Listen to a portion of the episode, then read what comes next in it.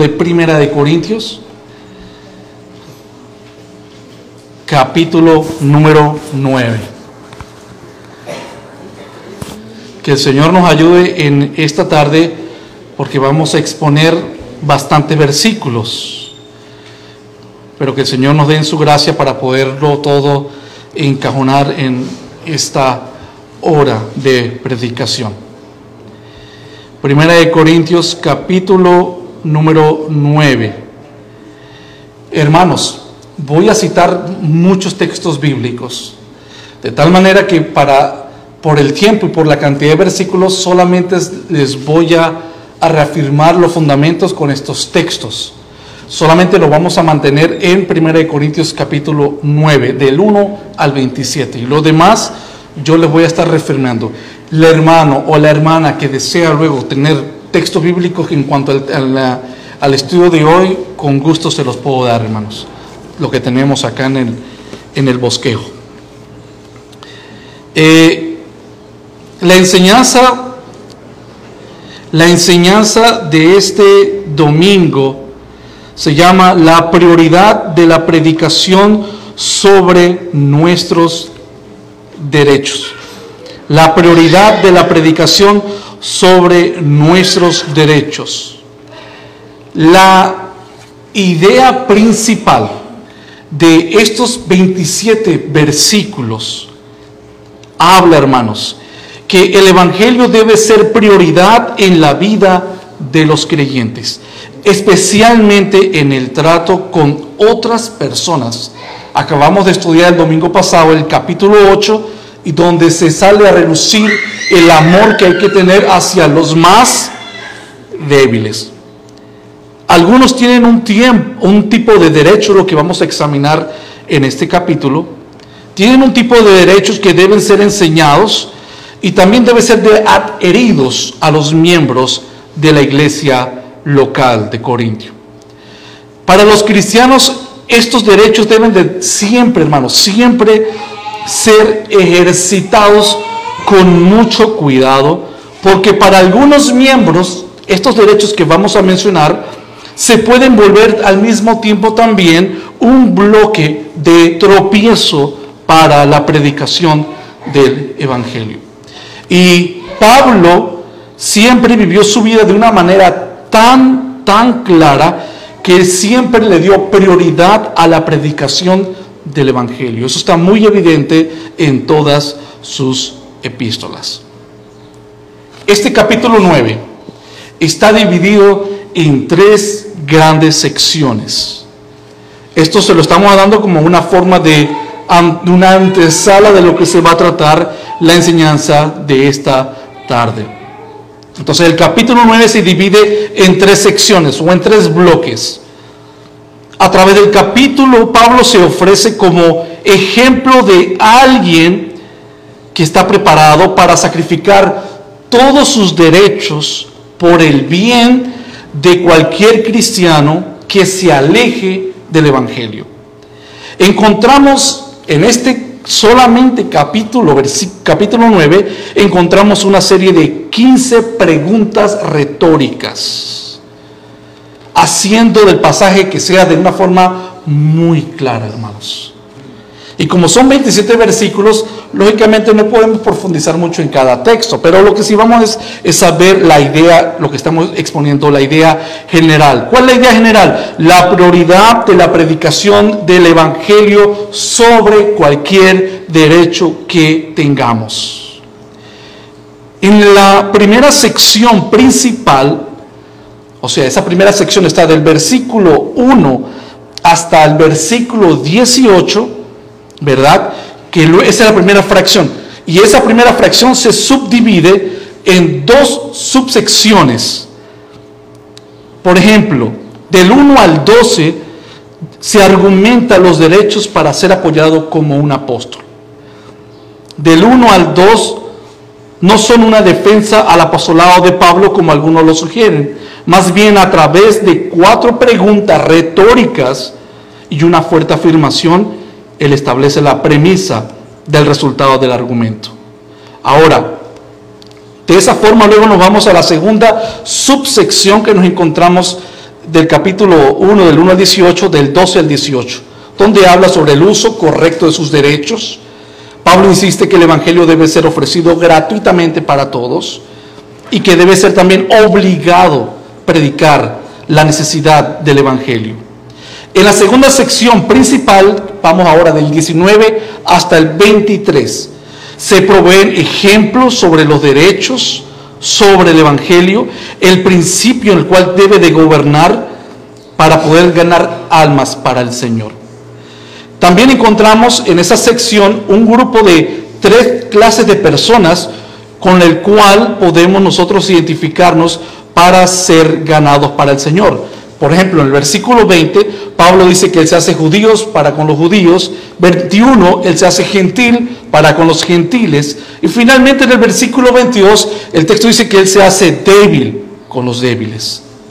Y de esta manera Pablo finaliza el argumento, ¿verdad?, en cuanto a la prioridad del evangelio sobre los derechos.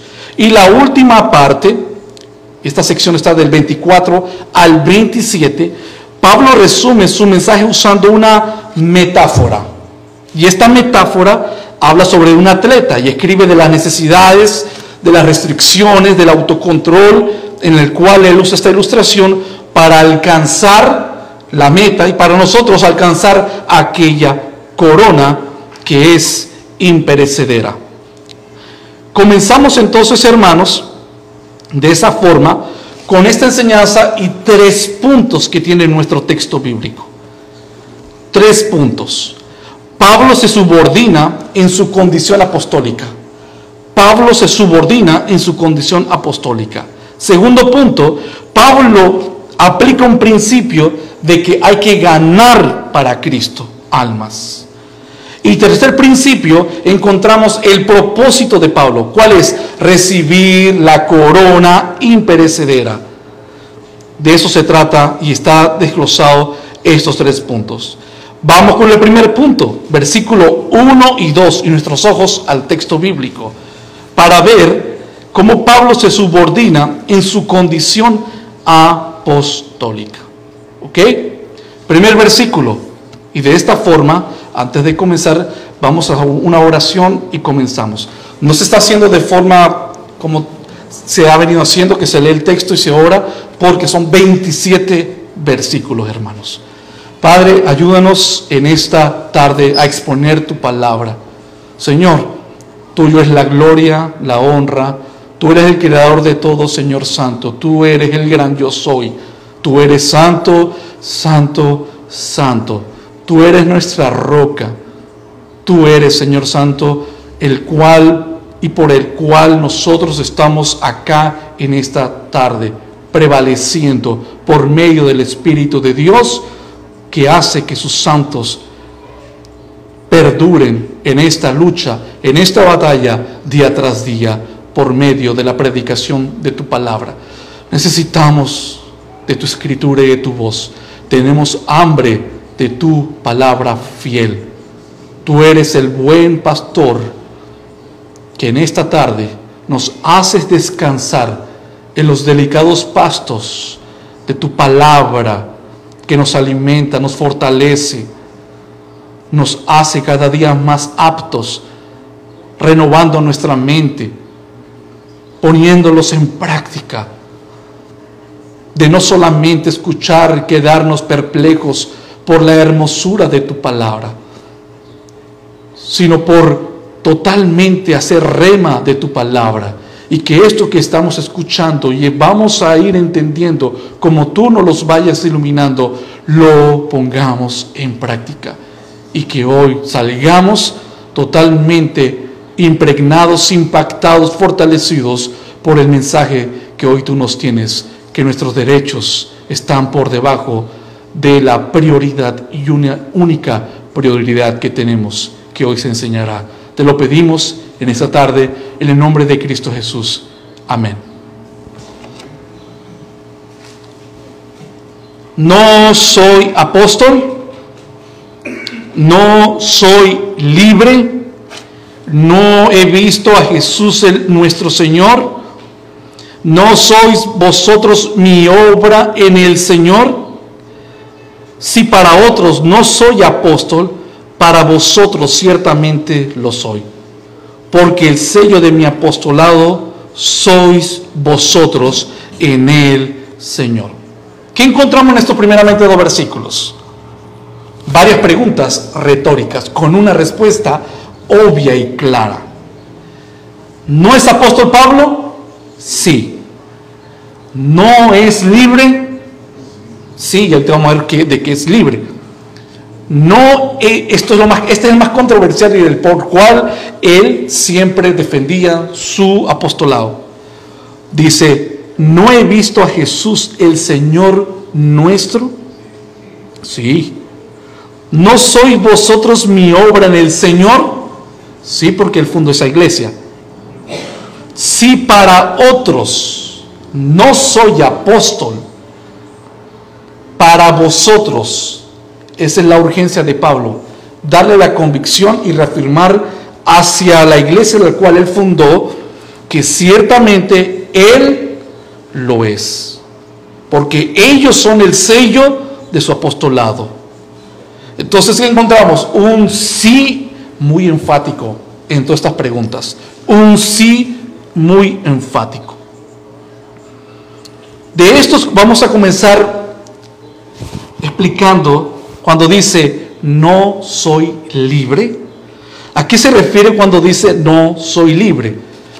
Estad pues firmes en la libertad con que Cristo nos hizo libres y no estéis otra vez sujetos al yugo de esclavitud. Gálatas 5:1. Venimos aprendiendo en el capítulo 8, los dos grupos que se mantenían en la iglesia con el debate sobre las comidas. ¿Cuáles eran estos dos grupos? Débiles y maduros. Pero sabemos que lo que faltaba era el amor que tiene que haber de los fuertes hacia los débiles. Y también amor de los más débiles, de no juzgar a los más fuertes. De tal manera que sabemos que todos nosotros, incluyendo los judíos, venían de una mente esclavizada por el pecado, pero que en Cristo Jesús hemos sido libertados, libres del pecado, pero también libres de una conciencia finita, débil, y que se va proyectando hacia una conciencia madura, y en lo cual Pablo dice, con el texto que le leí, que tenemos que estar firmes en la libertad con que Cristo nos hizo libres y no estéis otra vez sujetos al yugo de la esclavitud. Por eso dice la segunda pregunta, ¿no soy libre? Y es retórica porque la respuesta es sí lo es. Luego vamos al punto muy controversial en los tiempos de Pablo cuando dice no soy apóstol. ¿Por qué es controversial para el tiempo de Pablo con los corintios? Porque se exigían 4 condiciones necesarias para que un hombre fuera apóstol. ¿Saben cuáles son? Primero, ser comisionado para el apostolado por Cristo mismo en presencia de testigos. ¿Cuál es la primera característica o necesaria o la condición necesaria para el apostolado? Que tiene que ser comisionado para el apostolado por Cristo y que tienen que haber testigos. Ahora, la pregunta es, ¿Pablo fue llamado al apostolado con testigos? Y solamente les voy a citar, el Señor se lo manifestó a Ananías cuando le mandó a visitarlo para la recuperación de la vista. Cuando envía a Damasco, el Señor se le aparece a Pablo y lo deja ciego. Hechos 9:15. El Señor se lo manifestó a Ananías. ¿Ok? Segundo, también la segunda condición es que tenía que haber visto al Señor resucitado para ser apóstol. Del mismo modo había visto al Señor resucitado. Es más, no solo lo vio resucitado como los 12, sino que lo vio glorificado, rodeado de majestad divina, que tiene sentado a la diestra de Dios.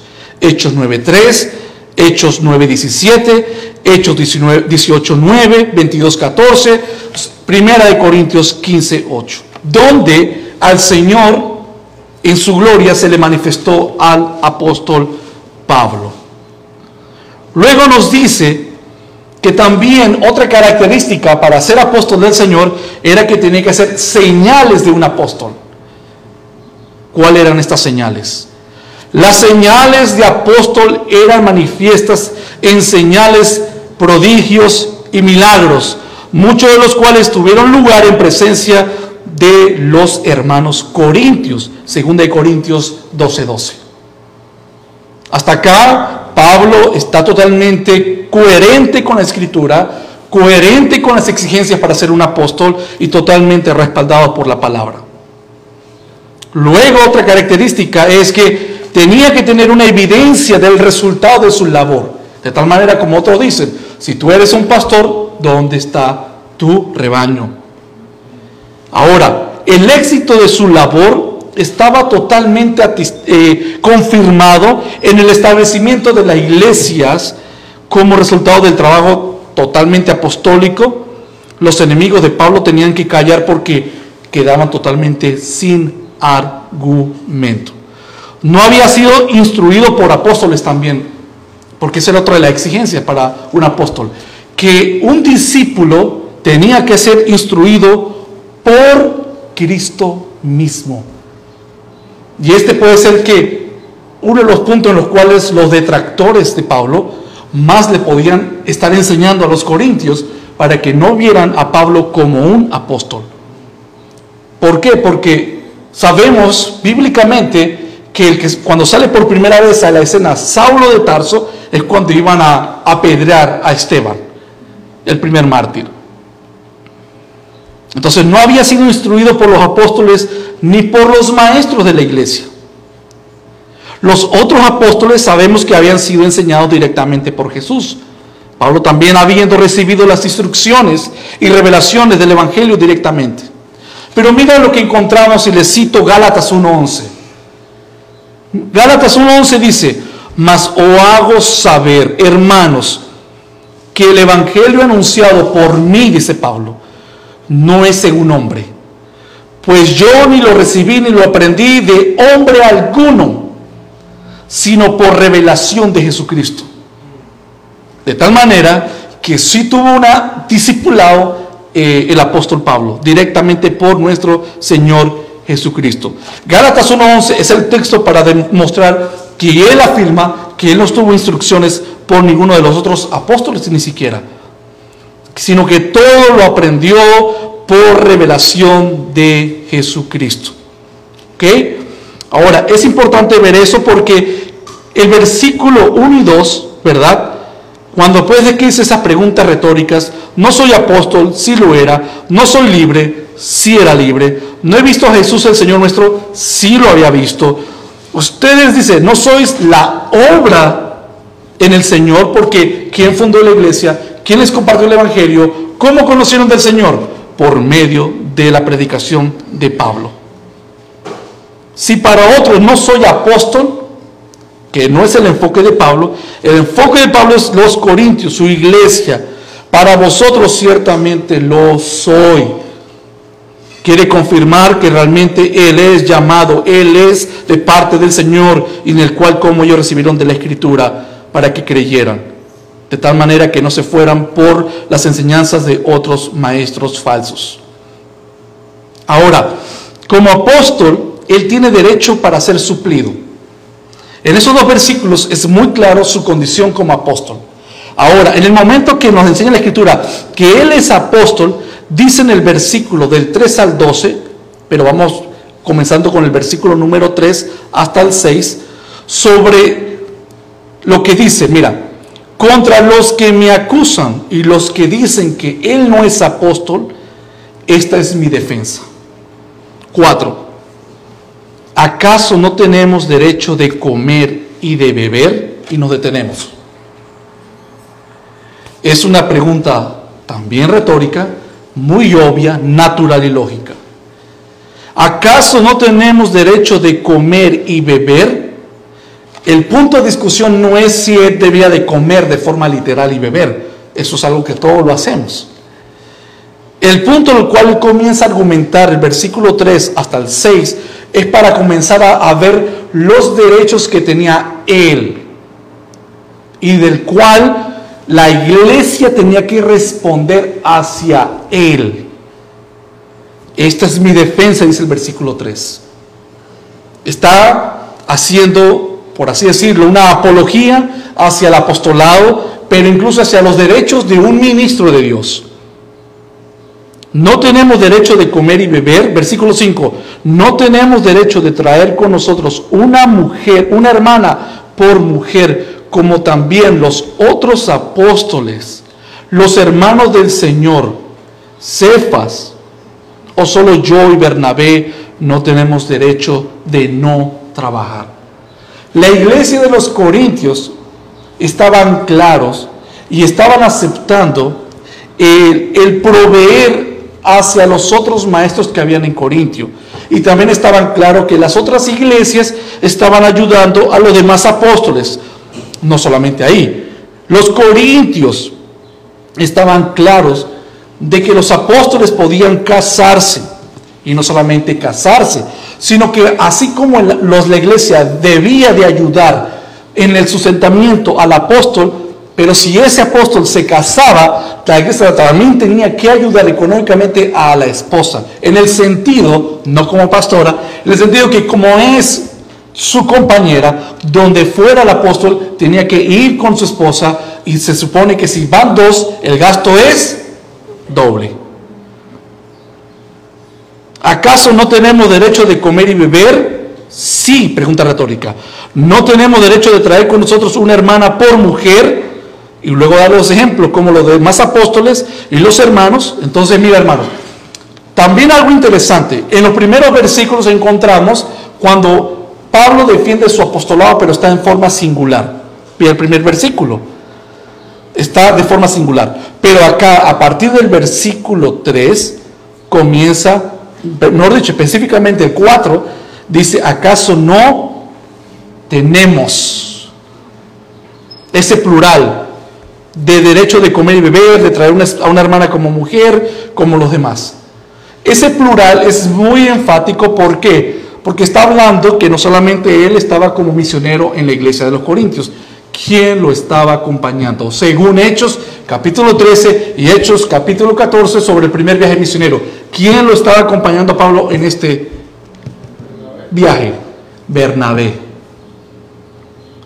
De tal manera que no solamente ahí no le querían proveer a Pablo, sino tampoco a Bernabé, porque da a entender entonces que si la iglesia se les estaba enseñando por los falsos maestros de que Pablo no era apóstol, y si no es apóstol, la conclusión es que no debe de ser sostenido por la iglesia, ni él como falso apóstol, ni los que están alrededor de Pablo. Por eso en el versículo 4 hace ese plural. Eso no quiere decir que Bernabé era apóstol. Y yo sé que eso es bastante controversial, porque hay textos bíblicos, los cuales no voy a sacar, para demostrar de que también Bernabé era llamado apóstol. Pero hermanos, Bernabé no cumplía específicamente las características que hemos mencionado, que los apóstoles sí cumplieron, y que Pablo sí cumplió, pero que Bernabé no cumplió. Pero ¿por qué entonces hay textos bíblicos donde menciona que Bernabé también es apóstol? Sencillamente porque él está adherido al ministerio y a la obra que está haciendo el apóstol Pablo. Y también porque sabemos que cuando hablamos de apóstol, una de las de lo que la palabra significa en su traducción, el ser apóstol, es plantar una obra, iniciar una obra. Y Bernabé estaba totalmente en coherencia con lo que estaba haciendo el apóstol Pablo. Por eso Pablo usa ese plural, pero no en el caso para que Bernabé fuera totalmente apóstol, sino como compañero de su ministerio. No tenemos derecho de traer con nosotros una hermana por mujer, como también los otros apóstoles. Imagínense, hermano, con esta pregunta retórica, que enfáticamente es un sí que tienen derecho, es para que vean la defensa y cómo la iglesia habían cambiado de posición de estar a favor de él a estar en contra de Pablo, al punto que le decían que no era ni posible que recibiera una mujer o una hermana como mujer. La pregunta es, ¿por qué Pablo argumenta esta pregunta, hermanos? ¿Por qué está diciendo que no podría traer una hermana como mujer? Por aquel principio que la palabra o doctrina muy clara que también el apóstol Pablo enseña a otras iglesias, de que sabemos que nosotros no podemos unirnos en yugo desigual. Y como los corintios pensaban que Pablo no era un apóstol, entonces eso da a entender que era un falso ministro. Entonces, ¿qué dirían las hermanas? Saben que cuidado con los falsos, no podemos unirnos en yugo desigual, ni él ni con los que están detrás de Pablo. Luego dice en el versículo 6, ¿o solo yo y Bernabé no tenemos derecho de no trabajar? Es interesante esta última pregunta retórica. ¿No tiene derecho de trabajar Pablo y Bernabé? Como dice el comentarista Archibald Thompson Robertson, y cito, ¿cuán a menudo se encuentra el pastor bajo el microscopio del crítico? ¿Cuán a menudo se encuentra el pastor bajo el microscopio del crítico? De todo lo que hace, de todo lo que ve, de todo lo que dice, de cómo lo dice. Hermanos, sabemos en ese sentido que nosotros tenemos ese peso. Ahora, cuando dice que no tenemos derecho de no trabajar, él también, Archibald Thomas Robertson, cita, quizás lo que Pablo tenga en mente es que en la primera gran gira misionera, Pablo y Bernabé no recibieron ayuda alguna de la iglesia en Antioquía, sino que se les dejó a sus propios esfuerzos para emprender la misión. Y a cuenta de ellos, no fue sino hasta que la iglesia de Filipos, según Hechos 13 y Hechos 14, la iglesia de Filipos fue la iglesia la cual comenzó a apoyar financieramente al ministerio de Pablo, hasta la iglesia de Filipo. Por eso que la escritura dice que Pablo tenía que trabajar haciendo tiendas. En cierta manera era un apóstol bivocacional.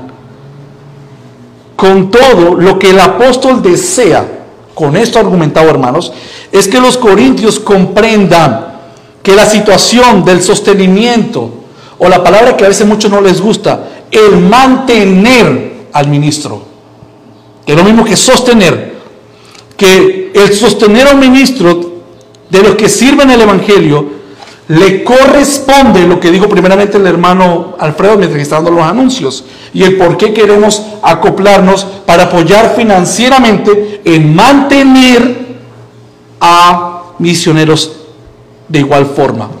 Porque Pablo en estos textos nos está diciendo que él no solamente recibía o debería de recibir ayuda de la iglesia local donde él podía estar haciendo.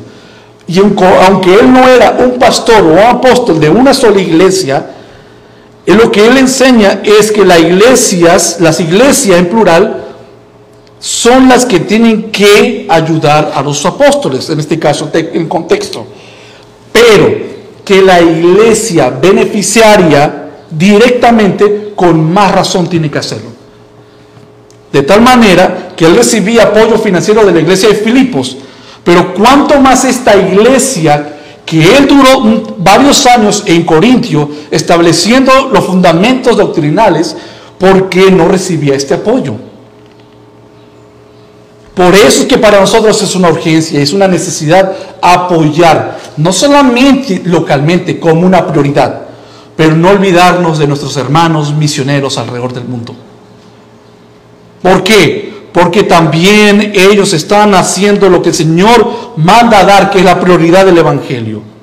Pero la crítica y el argumento de Pablo es el problema que estaba en las mentes de los corintios. Y era que ellos no consideraban necesario apoyar financieramente. Y ojo, atención, no es que ellos lo estaban haciendo con otros hermanos, lo estaban haciendo incluso con falsos ministros, proveyéndole económicamente. El punto es que no lo estaban haciendo con alguien que genuinamente era el apóstol. y era el originario de haberle dado el evangelio a los corintios. Pero los corintios se habían totalmente impregnado por las falsas enseñanzas. Luego en el versículo 7 encontramos tres ilustraciones de la vida cotidiana para reafirmar esto, lo que Pablo está enseñando. Pablo toma tres ejemplos de la vida secular, y en el cual se formula mediante preguntas también retóricas, porque continúa. Y el primero es la de un soldado, la segunda es la de un agrícola, y el tercero es la de un pastor, pero pastor aquel que cría ovejas y chivos. ¿Qué dice el versículo 7? ¿Quién fue jamás soldado a sus propias expensas? Y nos detenemos. ¿Quién fue ese jamás? Hay una intención enfática en esta primera parte del versículo 7, porque dice, ¿quién fue jamás? Hermano, está diciendo de algo muy natural. En otras palabras, normales. Hoy hay una guerra en el mundo. Supongamos que este país manda a sus soldados para ese lado de allá de Europa, donde está la guerra que se está llevando a cabo entre Rusia y Croacia y Ucrania. Viene el presidente y le dice, usted y ustedes van a ir a la guerra, pero ustedes verán cómo se van, pero van a cumplir mi orden. Y sabemos que el soldado cuando va, ¿qué va? Va totalmente por una causa. Pero el punto es que todo lo demás, él no puede estar pensando en el trabajo secular, en la familia, todo lo que es de cuanto a comida, vestimenta, armamentos. Todo corre por manos del jefe o la autoridad en el cual lo están mandando. Por eso dice el texto, ¿quién fue jamás? Porque eso no existe. Es muy enfático. ¿Quién fue jamás soldado a sus propias expensas? Ahora, esto Pablo se lo está llevando en su nivel para que ellos entiendan, y ellos van a decir lógicamente, pues ninguno, jamás. Segunda ilustración. ¿Quién planta una viña y no come de su fruto? ¿O quién apacienta el rebaño y no toma la leche de su rebaño?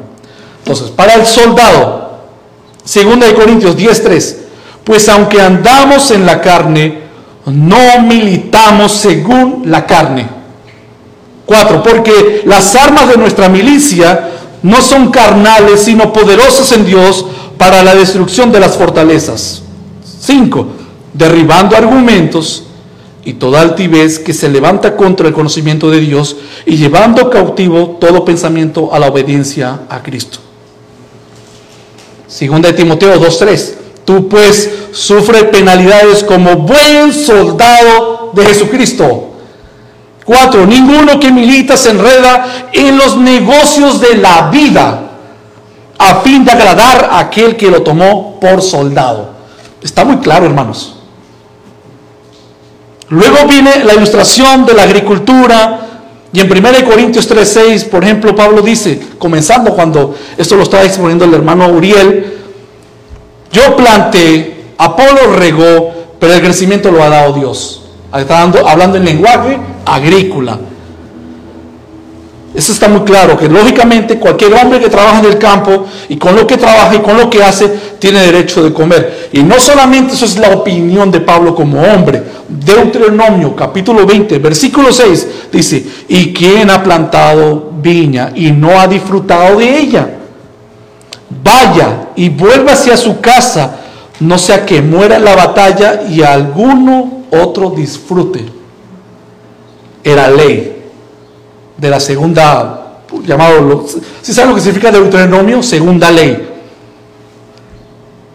¿Qué es lo que dice entonces esa ley? Bueno, quien ha plantado una viña y no la ha disfrutado, y de repente sale una guerra, esos hombres que no la habían disfrutado estaban amparados por la ley deuterocanónica, de que tenían que ir a disfrutar de ese viñedo y no ir a la guerra, porque si moría, es donde viene ese refrán del mundo, que no nos sujetamos, de que hizo algo y el otro viene y lo disfruta.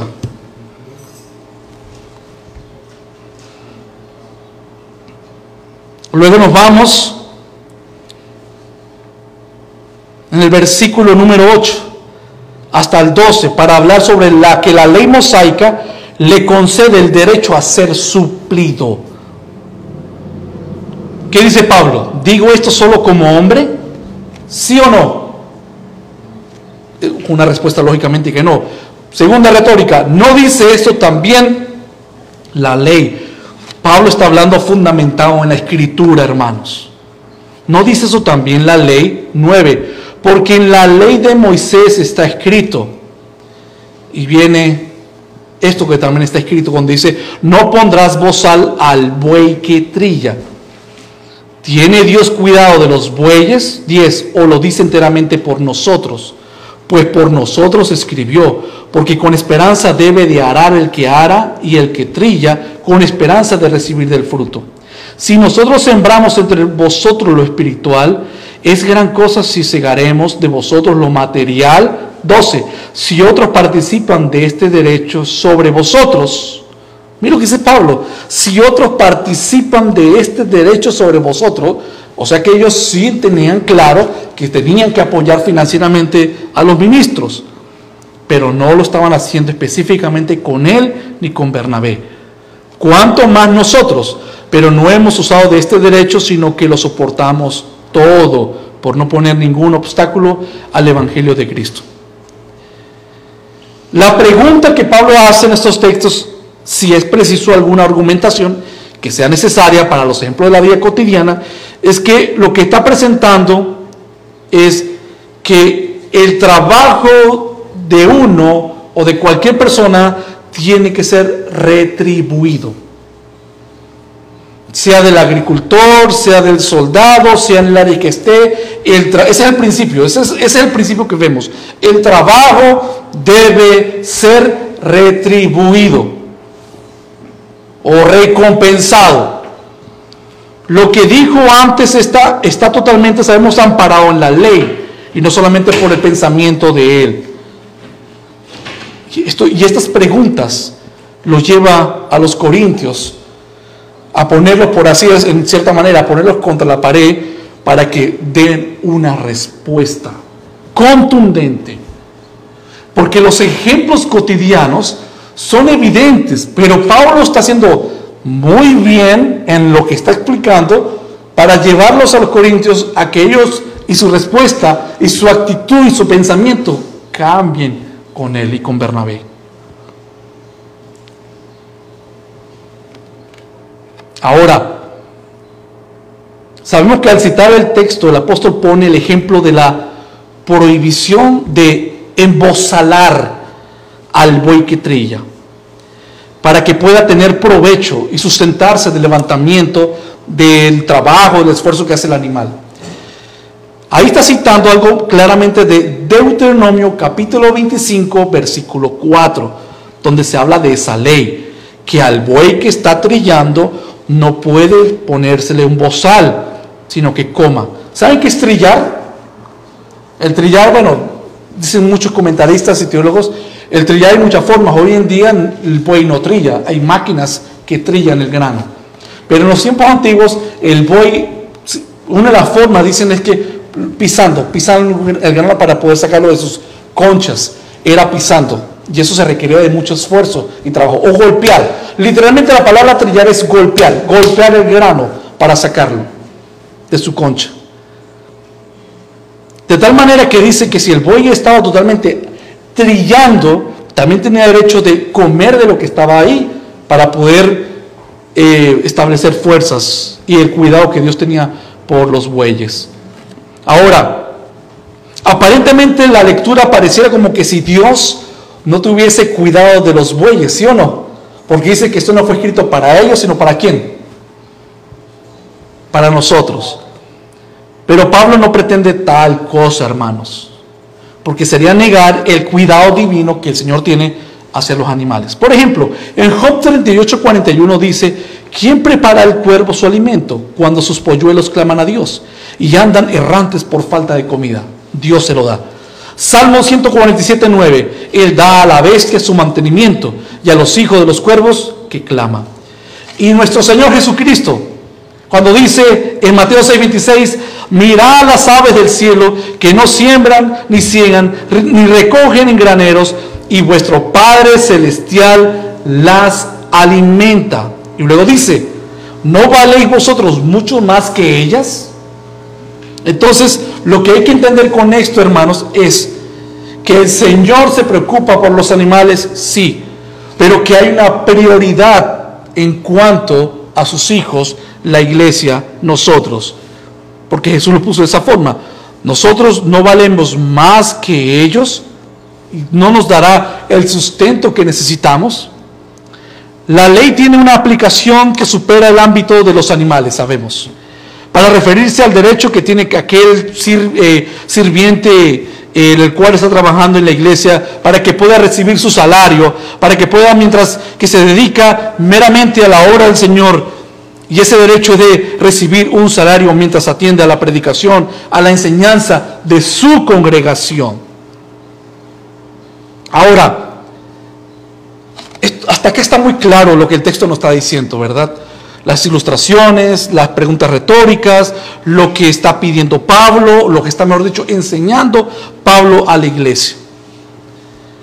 Pero luego viene el versículo número 12. Hasta el 18, y Pablo cambia algo, y acá donde se pone un poco más complejo, donde hay que ir con más cuidado, porque hasta ahí entendemos que Pablo está defendiendo su apostolado, ¿verdad? Pablo está reluciendo que él tiene derechos, ¿sí o no? Él tiene derechos.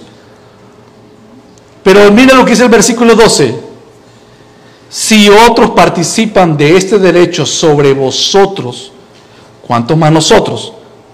Acá viene, pero no hemos usado de este derecho. No hemos usado de este derecho, sino que lo soportamos todo por no poner ningún obstáculo al evangelio de Cristo. La pregunta es, hermanos, ¿es fundamentalmente bíblico que una iglesia, por lo que está viniendo explicando Pablo, ¿es bíblico que una iglesia sostenga al ministro? Sí. Es un... A ver, lo voy a decir de otra forma diferente. Lo que dije no está bien. Es un consejo de Pablo, es sugerente, una sugerencia de que la iglesia lo haga. No. Es una orden, amén. Es una orden. Pero entonces, y está muy bien teológicamente argumentado Pablo que está diciendo, pero no hemos usado de este derecho, sino que lo soportamos todo por no poner ningún obstáculo al evangelio de Cristo. Ahora la cosa, tenemos que ir con más cuidado. ¿Por qué? Los corintios reconocían el derecho a recibir, porque dice el versículo 12, si otros participan de este derecho sobre, o sea que ellos estaban sosteniendo a otros líderes en esa iglesia, que es donde sabemos que habían también falsos maestros. Si otros participan de este derecho sobre nosotros, cuanto más nosotros, pero no hemos usado de este derecho. Entonces los corintios, vean esto, hermano, los corintios reconocían el derecho de recibir sostenimiento a los apóstoles y a los maestros. De tal manera que no era una iglesia que no quería dar. Amén. Es una iglesia que no daba, no, es una iglesia que daba. Pero no daba de la forma correcta. Algunos de estos eran, sabemos, falsos maestros que abusaban de los hermanos. ¿Cómo sabemos que abusaban de los hermanos? Esos falsos maestros que no se mencionan por nombre y apellido. En Segunda de Corintios 11:20 dice: pues toleráis, si alguno os esclaviza. ¿Quién esclavizaba? Estamos hablando de terminología que Pablo dice, no soy libre, pues libre del pecado. Luego dice, ustedes toleran y los vuelven a esclavizar. ¿Se acuerdan de la reprensión que hace Pablo a los Gálatas? Cuando les predicó el evangelio y recibieron el Espíritu de Dios, y luego llegaron falsos maestros judíos que los volvió otra vez a encaminar a que crean en Cristo, pero cumpliendo toda la ley, circuncidarse, guardar fiestas, etcétera, etcétera. Y Pablo le decía, ¿quién los fascinó? Libres otra vez de la esclavitud. Y miren lo que dice 2 Corintios 11:20. Pues toleráis si algunos os esclaviza, si alguno os devora, si alguno toma lo vuestro, está hablando de robar, si alguno se enaltece, se enorgullece, si alguno os da bofetadas, hermanos. Esa bofetada no de forma literal, está hablando en el sentido de estar como ministros predicando, porque el que está predicando tiene que hacerlo el hombre de Dios, con autoridad, porque está mencionando la palabra. Pero los falsos maestros también hablan con cierta autoridad, en el sentido de que estaban en una posición, saben que están predicando la palabra, pero si no trazan bien la escritura, entonces lo que recibían era esclavitud, lo devoraban, se enaltecían en esos puestos y recibían abofetadas. Y a esos ellos le estaban dando. ¿Estamos claros hasta ahí? A esos la iglesia de los Corintios estaba manteniendo, sosteniendo. Entonces es sorprendente que a los que llegaron a la iglesia después de Pablo, a esos reconocían. Y el problema no está que llegaban después. El problema no es por llegar de último. El problema es que llegaban de último y luego y no eran fieles a la escritura. Nadie había hecho tanto por los corintios como quién, como Pablo. Había trabajado más que todos los otros. Su derecho a ser sustentado era evidente, hermanos, evidente. Pero dice en Primera de Corintios, ahí en el capítulo 15, versículo 10, pero por la gracia de Dios soy lo que soy, y su gracia no ha sido en vano para conmigo. Antes he trabajado más que todos ellos, pero no yo, sino la gracia de Dios. No se enaltecía por su esfuerzo por la iglesia. Hablaba de su esfuerzo, pero luego decía, pero es el Señor, no soy yo, es el Señor. Hechos 20:33, ni plata, ni oro, ni vestido de nadie he codiciado. Pablo. Primera de Corintios 4:12, nos fatigamos trabajando con nuestras propias manos, nos maldicen y bendecimos. Padecemos persecución y la soportamos. Segunda de Corintios 6:3, no damos a nadie ninguna ocasión de tropiezo. ¿Qué está diciendo Pablo? No vamos a hacer de tropiezo para nadie por ninguna razón, para que nuestro ministerio no sea vituperado, porque su objetivo era ¿qué cosa? Que el evangelio fuera predicado bajo ningún obstáculo. Antes bien, nos recomendamos en todo como ministros de Dios, en mucha paciencia, en tribulaciones, en necesidades, en angustias. Segunda de Corintios 11:7, y pregunta Pablo, ¿pequé yo humillándome a mí mismo para que vosotros fueseis enaltecidos? Por cuanto os he predicado el evangelio de Dios de balde, o sea, sin recibir nada a cambio, he despojado a otras iglesias. Miren lo que dice el 8 de Segunda de Corintios 11:7. He despojado a otras iglesias. El principio de dar, ¿verdad? Misionero, apoyar. Él dice, he despojado a otras iglesias, recibiendo salario, y con lo que ellos me mandan, les sirvo a ustedes. 9. Y cuando estaba entre vosotros y tuve necesidad, y ninguno fui carga, pues lo que me faltaba lo suplieron los hermanos que vinieron de Macedonia.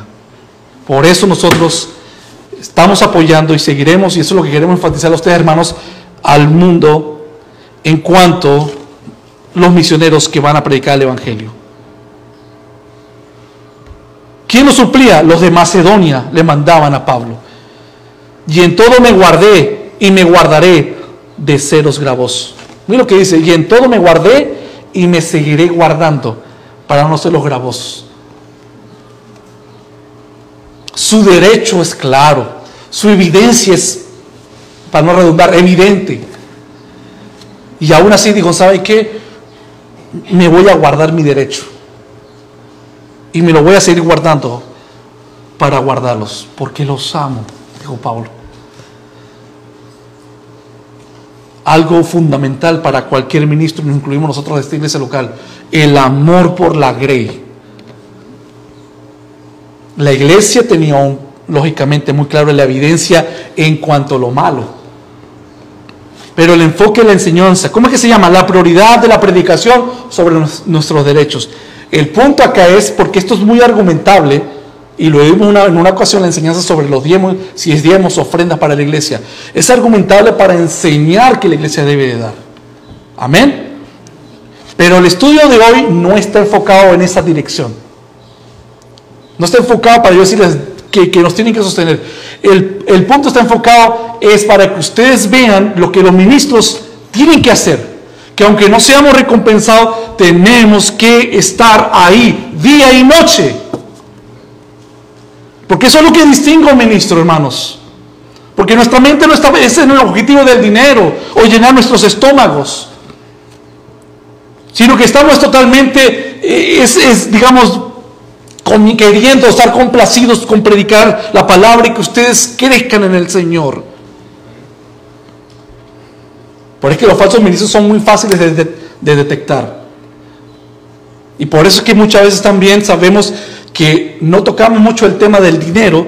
No es porque no sea bíblico, es porque por los falsos maestros, de lo que han hecho y cómo siguen abusando, que se vuelve lo que se llama como un disco muy, no rayado, yo creo que está bastante, no sé cómo decirle eso, bastante marcado. Entonces, no queremos tocar esa área porque no queremos ser gravosos. Luego en el versículo 13, no sabéis que los que trabajan, acá viene otra ilustración, para reafirmar su posición en lo cual está enseñando. No sabéis que los que trabajan en las cosas sagradas comen del templo, y los que sirven en el altar del altar participan. ¿A qué está mencionando acá? El Antiguo Testamento, el templo, pero específicamente ¿a qué tribu? Los levitas, que no iban a recibir ningún tipo de herencia, era servir en las cosas del Señor, y las demás tribus tenían que recompensar y dar, porque ellos estaban enfocados en lo que tenían que hacer. Está muy claro ese versículo.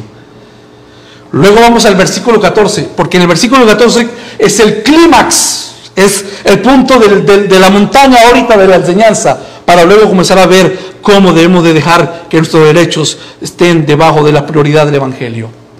¿Cuál es el clímax? 14.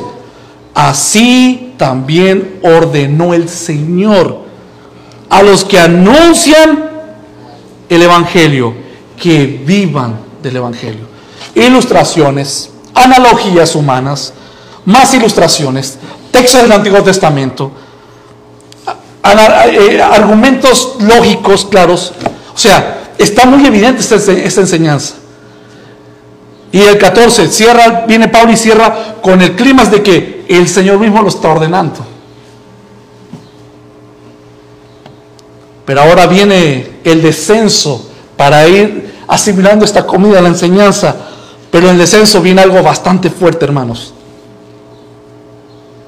Pero yo de nada de esto me he aprovechado.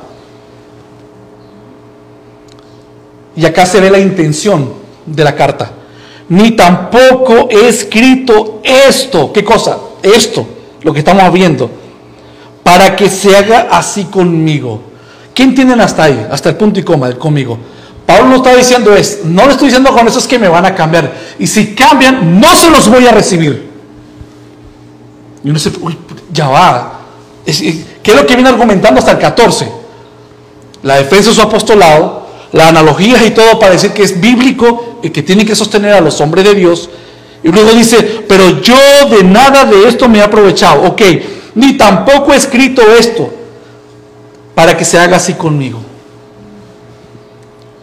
Si ven que la propia escritura da esa, es muy claro, es evidente de que no es el objetivo de Pablo buscar que le den a él, Porque acá viene la otra frase.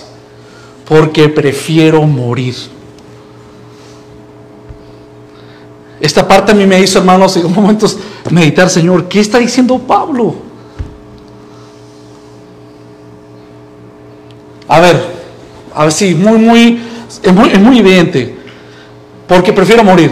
Da a entender, ¿qué cosa? Cuando dice esto. Ok, para comenzar está bueno ese punto, posición firme, pero también le voy a agregar algo en lo cual yo he pensado. Pareciera de que Pablo está siendo orgulloso, se está enalteciendo, porque dice, prefiero morir antes que nadie de los corintios desvanezca o desaparezca o me quite esta mi gloria. Nadie me va a quitar este privilegio, esta honra. Ya va. Vamos a retroceder un poquito el cassette. No he escrito esto para que esto se haga conmigo. Ahí está claro el propósito de la carta. Porque prefiero morir. Prefiero morir. Antes que nadie desvanezca esta mi gloria. Pablo mantiene el principio de no recibir sustento. Ahí está claro ahí. Pablo está duro. Pablo mantiene el principio de no recibir sustento por su trabajo, aunque tiene que ser recompensado, porque no le interesaba buscar su provecho, sino el del evangelio. ¿Por qué estamos hablando de esa perspectiva? Mira, hermanos, no por eso deja de ser cierto de que porque él esté renunciando a su derecho, no deja de ser cierto lo que dijo el Señor y ordenó, que el que vive el que trabaja del evangelio, viva del evangelio. No es que Pablo se está yendo en contra del mandamiento. Entiendan, hermanos, que la iglesia de Corintios tenía detractores hacia su persona. Y si él llegaba y estaban los corintios que no querían darle a Pablo porque no reconocían su ministerio, él viene a dar una defensa, él viene a desglosar lo que hemos venido hablando. Pero luego dice, ¿saben qué? Pero mi objetivo no es que ustedes me den. Yo voy a seguir así como estoy. No le voy a recibir nada. Prefiero morirme. No le voy a recibir nada. Porque lo que les quiero enseñar a ustedes es que aunque es bíblico y ustedes tienen que hacerlo, de proveer a los que predican el evangelio, yo no quiero ser de tropiezo, en el sentido que si habían detractores, Pablo no iba a venir a pelear, en cierta manera, si lo quieren ver de forma directa, literal, con los falsos maestros, y él quería implantarse y decirle, mire, le voy a mostrar teológicamente esto, sistemáticamente esto, voy a hacer una exégesis de acá, para que ustedes vean que yo soy el que tengo que estar acá. ¿Saben qué? No interesa eso. Yo lo que le quiero decir es que el dar está bien que lo hagan, pero las personas correctas bíblicamente que estén trazando la palabra de una forma fiel. Y segundo, quiero es que se siga predicando el evangelio, aunque eso me lleve a mí a estar allá abajo. Mi objetivo es el evangelio para ustedes. El Señor sabe la realidad y el Señor me va a proveer, como lo estaba haciendo con quien, con la iglesia como Filipo y Macedonia, le proveían. Y el Señor recompensa a los suyos, hermanos. No se estaba defendiendo. Hemos venido estudiando eso en el libro de Mateo. Esa gloria a la que prefiere morir, y mira acá esta expresión, no es una orgullo, porque sabemos que la palabra que dice que Dios ve de lejos a los orgullosos. No es eso. Y eso no es lo que Pablo está diciendo, que prefiero morirme y no recibir nada de ustedes. Esa gloria a la cual él defiende, que no quiere que nadie se la quite y nadie se la roba, y que prefiere morir, que tenía que ver era con cuanto a la predicación gratuita del evangelio. Nadie me va a quitar la dicha de seguir predicando el evangelio sin recibir nada a cambio. Eso me demuestra a mí mismo que yo no lo estoy haciendo por dinero. No me van a quitar eso de mí.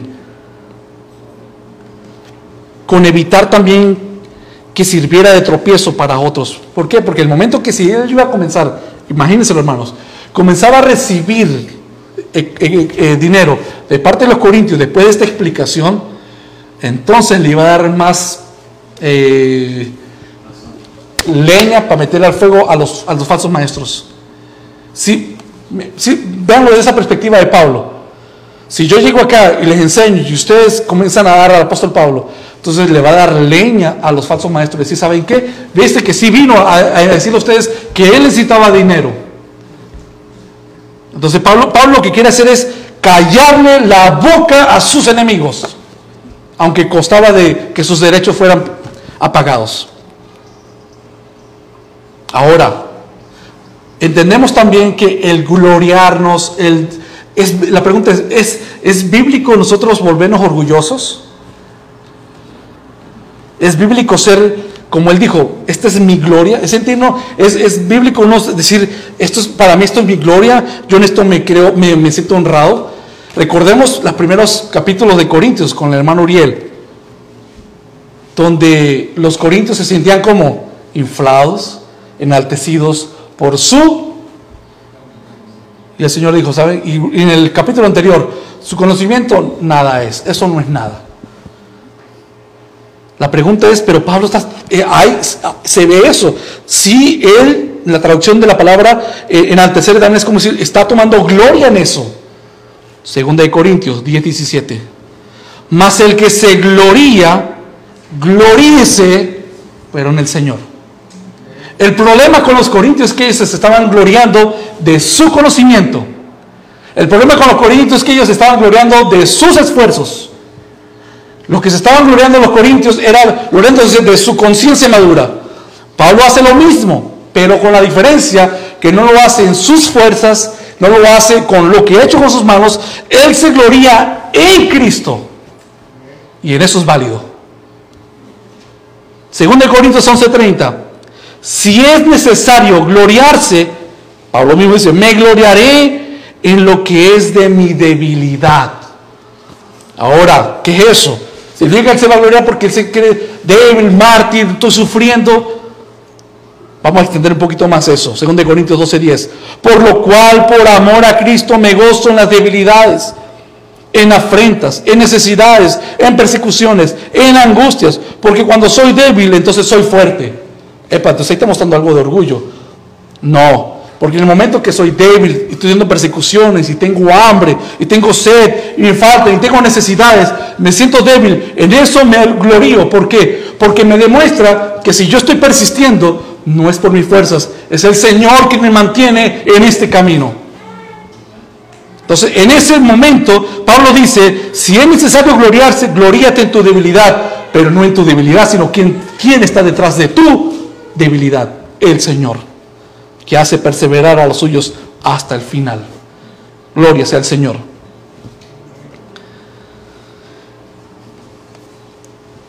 Versículo 16. Aquí nos encontramos en el 16 al 18. En la urgencia por predicar el Evangelio. Pues si anuncio el Evangelio, no tengo por qué gloriarme. Mira esto, ¿eh? El Evangelio no es para gloriarme.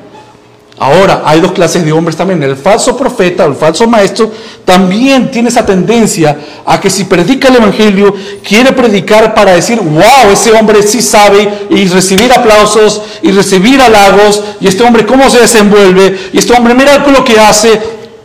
Pero podemos caer en eso, haciendo algo bíblico como el Evangelio. Pero Pablo dice, pero si anuncio el Evangelio, no tengo por qué gloriarme. No es algo por el cual me tengo que sentir honrado, porque me es impuesta necesidad, es una obligación. Y luego dice con esta exclamación, ay de mí si no anunciare el Evangelio. Por lo cual, si lo hago de buena voluntad, recompensa tendré. Pero si de mala voluntad, solamente has recibido la comisión. De tal manera que está diciendo de que hay dos formas también de predicar del siervo de Dios. Si yo predico el Evangelio de buena voluntad, doblegando mis derechos, aunque reciban, digamos, no lo mismo de lo que quisiera recibir, va a venir hombre de Dios, siempre han hablado, y eso lo dijo el hermano, cuando fuimos a aquel taller con el hermano Lucas Alemán, digo, siempre se ha caracterizado de que en el ministerio los ministros es un ministerio, o el hombre, los pastores tienen un ministerio solitario. ¿Se acuerdan, hermano, de lo que estuvimos allá hablando él sobre eso? Siempre se ha demostrado como que hay algo solitario. ¿Por qué? Porque eso siempre se escucha eso. Porque siempre, hermanos, se va a recibir, a veces, lamentablemente, de las personas más malagradecimiento que agradecimiento. Siempre. Digo que todos. La pregunta es si cuando venga el primer malagradecido, nosotros nos vamos a... y ya esto no lo voy a hacer. O seremos como Pablo, que aunque no le daban, y aunque lo abofetaban, aunque lo insultaban, lo llaman mentiroso, no eres un apóstol del Señor, él persistía ahí. Cualquiera hoy, siglo XXI, ven de la iglesia de los Corintios, que no quieren a Pablo. Y fuera hoy un día de mí, ¿sabe qué? No, yo voy para otra iglesia. ¿Dónde me valoren? ¿Dónde vean realmente mi esfuerzo y que lo valoren eso, pues, para el Señor? Y vemos a Pablo que aún así, donde le daban la espalda, decían que no, él estaba ahí insistiendo, hermanos. Pero no me den, estoy acá, pero no me den. Lo que queda demostrar su amor por el Evangelio en la vida de ellos. Y gracias a Dios por la segunda carta de los Corintios, porque en eso se demuestra donde luego la iglesia se retracta y saben que han hecho una falla. El principio de ganar más para Cristo. Versículo 19, por lo cual, siendo libres de todos, libre de todo, libre del pecado, libre de una conciencia débil, libre de que nada lo va a él a limitar para predicar el objetivo del Evangelio, para salvar a los por medio de la predicación. Dice, por lo cual, siendo libre de todos, me he hecho siervo de todos para ganar a mayor número. Pero la intención...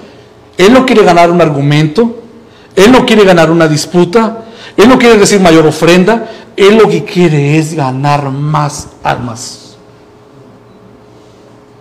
Me he hecho a los judíos como judío, para ganar a los judíos, a los que están sujetos a la ley, aunque yo no esté sujeto a la ley, entre paréntesis, porque él no estaba sujeto a la ley, como sujeto a la ley, para ganar a los que están sujetos a la ley, 21, a los que están sin ley, que son los gentiles, como si yo estuviera sin ley, no estando yo sin la ley de Dios, o sea, que no está viendo una vida desenfrenada y libertina, sino bajo la ley de Cristo, para ganar a los que están sin ley, 22, me he hecho débil a los débiles, para ganar a los débiles, a todo me he hecho de todo, para que de todos modos salve a algunos, a los que el Señor vaya a traer. Y comienza es en cuanto a su libertad. Esa es la libertad donde viene otra vez a resaltar, hermanos. Es tan libre Pablo en el Señor, es tan libre que se puede hacer judío con el judío, gentil con el gentil, el débil con el débil, porque nada lo va a afectar en su conciencia. Su objetivo en su conciencia es que salve a algunos. Estaba con un judío. ¿Qué pasó cuando llegó a Lucas, aquel concilio? Y para puro entrar al concilio, primer concilio allá con Santiago en el siglo primero en Jerusalén, hizo circuncidar a Lucas, para que vamos a entrar a debatir sobre si los gentiles podían entrar a la iglesia sin ser circuncidados. A lo que saco a relucir con lo que dice el libro de los Hechos sobre ese evento es para puro entrar, hermanos, lo que le hizo hacer, y no solamente lo que le hizo, sino lo que también Lucas accedió a hacer. Cualquier otro dice, no, ¿cómo yo voy a entrar ahí? Si me están diciendo que no puedo hacer eso, no, yo acá no, yo no voy a entrar. Se hizo judío con los judíos. ¿Por qué la exhortación de Pablo allá en Antioquía a Pedro? Estaban comiendo, Pedro estaba comiendo ¿con quién? Con los gentiles. ¿Qué te recomiendo? No sé, unas costillas de cochino, cerdo. Y de repente dice, cuando vienen unos hermanos de Jerusalén, ¿qué hace Pedro? Se levanta y va y se sienta con los judíos para que no lo critiquen. Y Pablo no es que, como a veces aplicamos a otro mucho, mucho, con mucha educación, no es que ya ven Pedro, vamos a hablar, como somos ancianos, vamos a hablar en privado. Dijo, hipócrita, le dijo de lejos. Estoy exagerando a lo que dice la Escritura. Hipócrita. Comes con los gentiles, y le da el argumento delante de todos, comes con los gentiles, y luego cuando vienen estos hermanos para no herirlos, vienes, epa. Y luego Pedro reconoce su falla. El punto es que Pedro, lo que Pablo, perdón, está haciendo es que con el judío, él habla en su lenguaje, en su mundo judío. Si él era de aquellas celebraciones en el libro de los Hechos, cuando se rapaban el pelo, él se lo rapaba, no le interesaba. Se quería hacer en su nivel, pero para traerlos a Cristo. Pero por aquí, entre paréntesis, aunque él no estaba sujeto a la ley mosaica, estaba libre ya de eso, pero se hacía en su nivel. A los gentiles, se hacía gentil. Si había que comer comida ofrecida a los ídolos, él no comía, porque él dijo, ve a la carnicería, coma lo que sea. Su conciencia era fuerte. Comía con los gentiles. Hablaba en los hipódromos, con los griegos, de los dioses, hablaba, y en aquella imagen donde no había ni estatua, digo, yo les vengo a hablar de ese Dios. Hablaba en su lenguaje de los griegos, pero entraba con la Escritura, hermanos. Porque lo que quería era salvar los que más pudiera. Con los débiles, bueno, entonces con los débiles. Si de repente estamos en un lugar caliente, no sé, estamos por allá en el Death Valley, donde dice que se registran las temperaturas más altas, y son de esos hermanos que tienen que poner camisa manga larga con corbata, aunque esté sudado, calorón. Él dice a Pablo, también vamos a hacer lo mismo, porque quiero es alumbrarlo con el evangelio.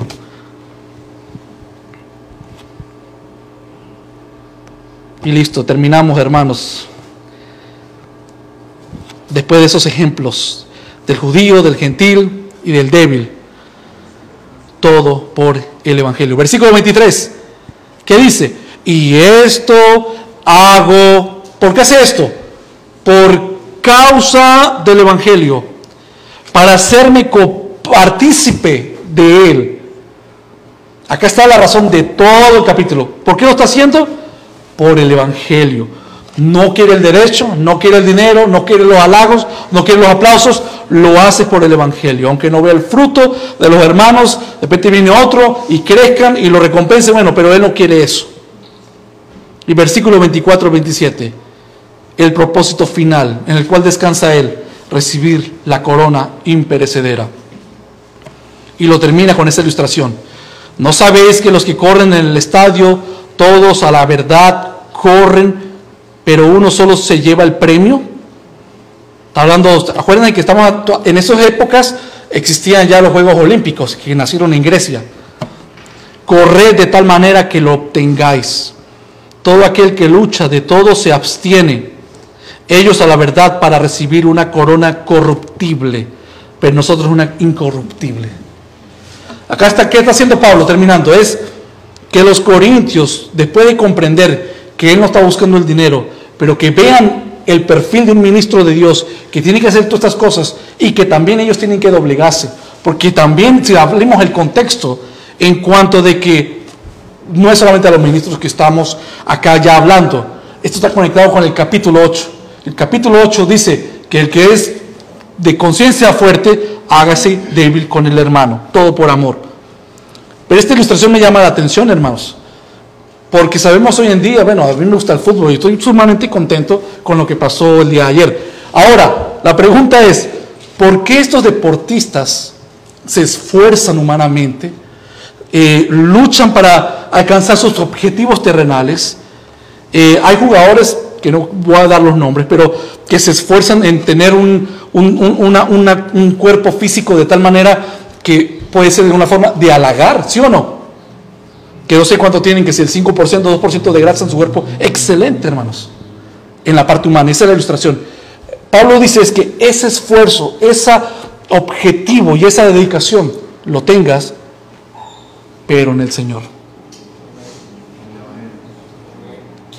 De nada vale tener a un cristiano Ronaldo con un porcentaje de 2% de grasa en su cuerpo, pero un alma totalmente depravada que va para el infierno si no pide perdón al Señor y cree en el evangelio. Mantengámonos con el objetivo del evangelio. Eso es prioridad. Y terminamos. Así que yo de esta manera corro. Mira lo que dice Pablo, sigue con la ilustración. No como a la aventura, de esta manera peleo, esforzada, disciplinada, autocontrol, dominio, esfuerzo, como hace un atleta. No quien golpea en el aire como algo a lo loco, no, sino que golpeo mi cuerpo y lo pongo en servidumbre, no sea que habiendo sido heraldo por otros, él también venga a ser eliminado. Prosigo a la meta, el premio del supremo llamamiento de Dios en Cristo Jesús. Hebreos 12:2.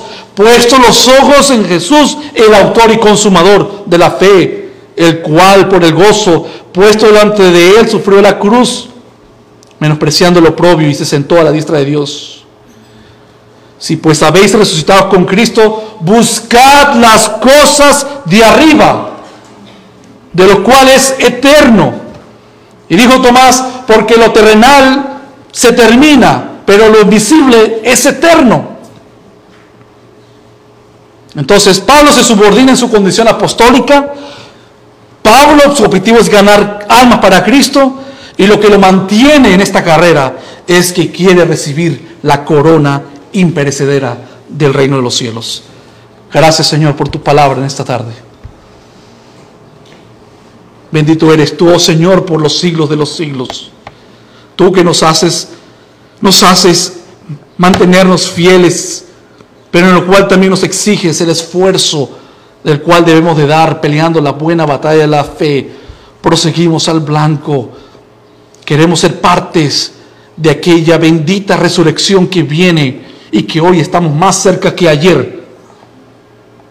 Que estos cuerpos mortales se visten de incorrupción y que tengamos la gloria del Hijo eterno en nosotros, cuando seremos alzados viendo al Maestro cara a cara, estando con Él para siempre, heredando cielos nuevos y tierra nueva, donde todo lo viejo, todo lo antiguo, de lo cual no nos queremos ni acordar, con quien estuvimos, con quien compartimos, quiénes fueron nuestros hijos, quién fueron nuestras esposas, esposos, nuestras metas, nuestros logros, nuestras empresas.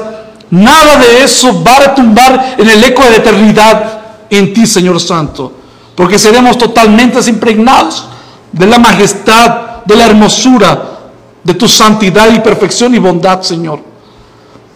A eso me aferro, esa esperanza de ver al Cristo resucitado delante de mis ojos. Proclamarte Señor y Salvador. Perdona, Señor, porque a veces he puesto la mirada en las cosas terrenales, en lo cual todo se acaba y todo se finiquita. Quiero solamente es pensar en ti, vivir en ti, deleitarme en tu palabra de día y de noche, orar siempre, constantemente. Aunque el mundo me vea raro, y aunque muchos en la iglesia incluso me vean raro, quiero solamente estar deslumbrado de tu majestad, Señor Santo. Que esta verdad no se deslumbre en mis oídos, sino que quede guardado en mi corazón. Y que vivamos esta palabra por siempre, Señor. Y que lo hoy domingo no es solamente algo rutinario y religioso, sino que hemos venido a ser impregnados de tu palabra, Señor. Ayúdanos a ser más como Cristo. Sabemos que la buena obra que tú has comenzado la vas a terminar, Señor. Todo esto te lo pedimos en el único nombre que Dios nos ha dado para ser salvados, hermanos en Cristo Jesús, que es en nuestro amado Salvador y nuestro Señor Jesucristo. Y toda la iglesia decimos amén.